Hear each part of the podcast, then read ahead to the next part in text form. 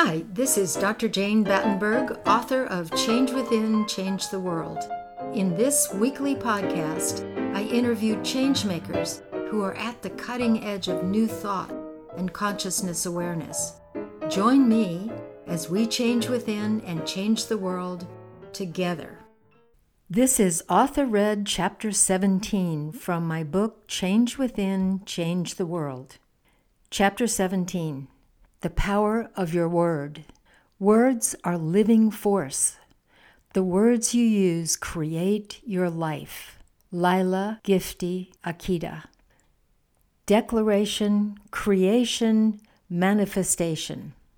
I had trained Kathy and her husband to be ski patrollers and had performed their marriage ceremony. When she was pregnant with her second child, she went to visit her dad. When I learned that her doctor had diagnosed a potentially serious condition called placenta previa, I placed my hands on her belly, silently connecting with the child. Then I said the words that came to me This condition will be gone in three weeks. A month later, Kathy's dad reminded me of that conversation and told me that her current doctor had told her he didn't know why the previous doctors had given the diagnosis because there was no evidence at all of the condition. Having no conscious idea of why I had said the condition would disappear in three weeks, I was as amazed as my friends were at the power of the verbal declaration. Some years ago, I was skiing with a friend at Alta, Utah. Dark clouds were roiling overhead, and a heavy snowstorm was imminent. For our last run of the day, I suggested we ski down a mogul field of bumps. My friend pointed out that the light would be so flat that we wouldn't be able to see. Laughing, I declared that once we got to the bump run, the clouds would part and the sun would come out just long enough for us to ski down. As we neared the bumpy slope, my friend began to shout frantically. The storm clouds had opened to let the sun shine through just long enough for us to ski the slope safely, and then a heavy snowfall began. Beliefs shape reality.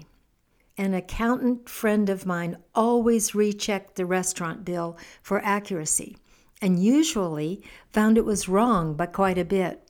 Alarmed, I began carrying a calculator to do the same.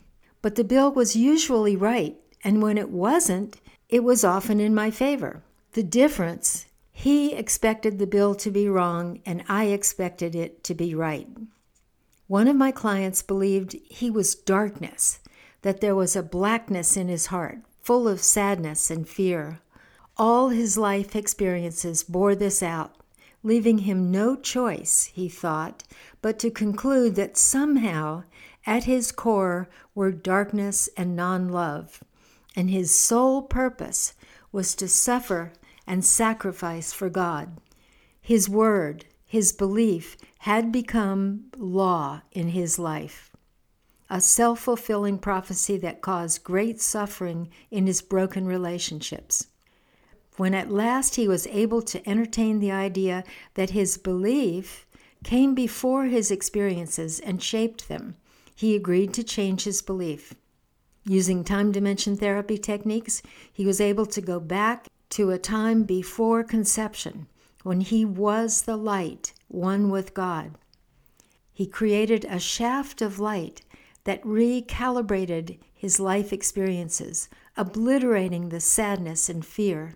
His new decision about being light and peace at his core has now become the word, the law in his life. Words evoke images that program reality. We get what we declare and what we believe to be true or possible. But often we undo positive manifestations by making negative declarations. That is, by saying what we do not want. What do you want in a relationship? Well, I don't want a person who is fill in the blank. How often do we tell someone what not to do? You're going to have an accident if you keep driving like that. You always talk too much. You're always late. You always lose your temper.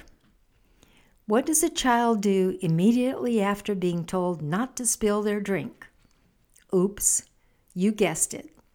It takes a very conscious parent to phrase things positively rather than telling the child what not to do. Of course, we may start with describing what we don't want as a springboard to moving on to imaging what we do want. But unfortunately, once we image the words, they become an unconscious suggestion.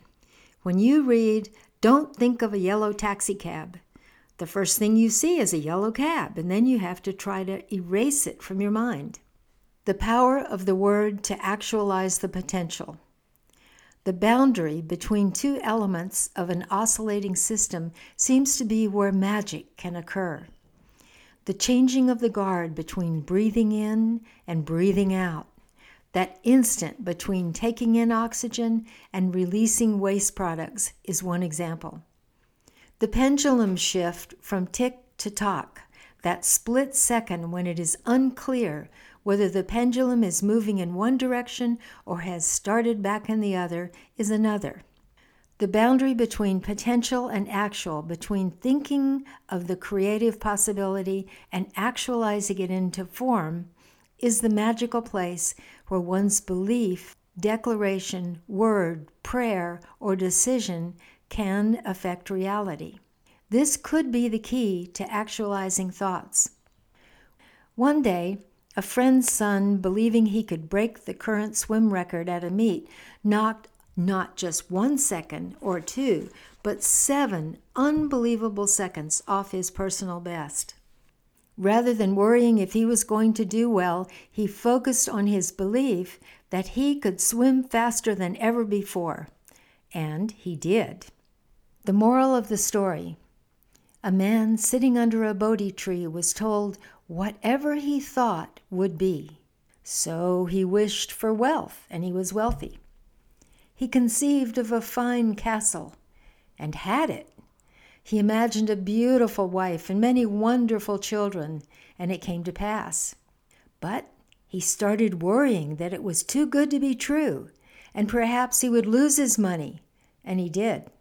Then, seeing things go downhill, he worried that peace in the land would not last, and war broke out. He wondered if his wife was unfaithful, and she was. He feared the plague, and it came. The moral of the story is that whatever we think might happen will. Our thoughts and our words have the power to become self fulfilling manifestations or prayers. Treasure Hunt. This is a tricky one to work with because you have to let go of your fears, your expectations, your judgments, and your thoughts about what is possible and probable. Enter into that magical place between potential and actual, and in your mind, create what you envision happening. Play with it and see if you can do it. When it works, it's like magic.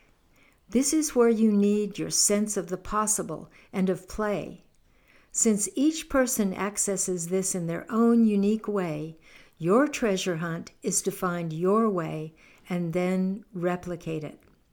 Find your own personal power in creating magic. So you don't miss any of our shows, make sure you subscribe to podcast.changewithin.com or click the subscribe button below. Until next time, this is your host, Dr. Jane Battenberg.